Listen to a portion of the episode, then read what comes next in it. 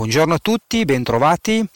Questo è il mio podcast Pensiere e Parole, io sono Andrea Nilonti, vi parlo anche oggi di comunicazione strategica e andiamo avanti a parlare di questo argomento.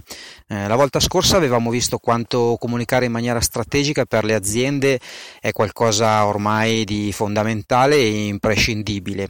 Abbiamo anche visto che i possibili clienti vogliono sempre più una comunicazione che sia a due direzioni, quindi non vogliono solo essere informati, ma desiderano parlare e desiderano conoscere le aziende e i brand.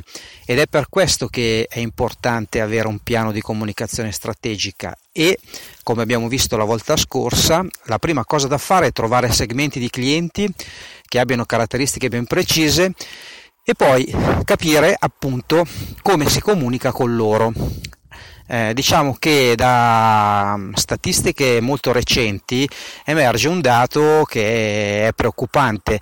Circa il 77% delle aziende comunicano con i clienti eh, parlando del cosa. Il cosa sono i prodotti e i servizi. In pratica un'azienda mh, mm, nel comunicare eh, nei vari canali che siano offline o online con eh, i propri possibili clienti racconta che cosa fa, quindi io sono un'azienda che produce vernici e racconto esattamente che produco vernici. Questo modo di comunicare è inefficace e ce lo dicono i numeri perché se il 77% delle aziende comunica in questa maniera non ci stiamo assolutamente differenziando dai nostri concorrenti. Eh, di fatto comunicando che cosa facciamo siamo in linea con la maggior parte dei nostri competitors. Alla fine siamo noi che spingiamo il cliente a valutare il prezzo come elemento per scegliere me o un competitors.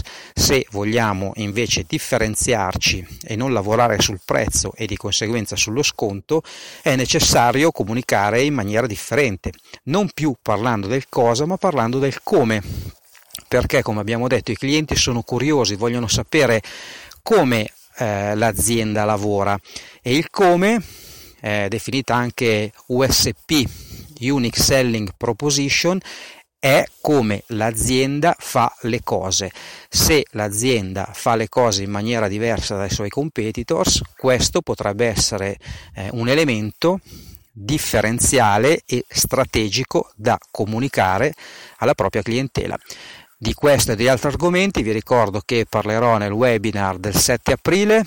Eh, se volete informazioni su questo webinar o su altri aspetti della comunicazione strategica, contattatemi alla mia mail che è info-anilonti.it e buona giornata a tutti.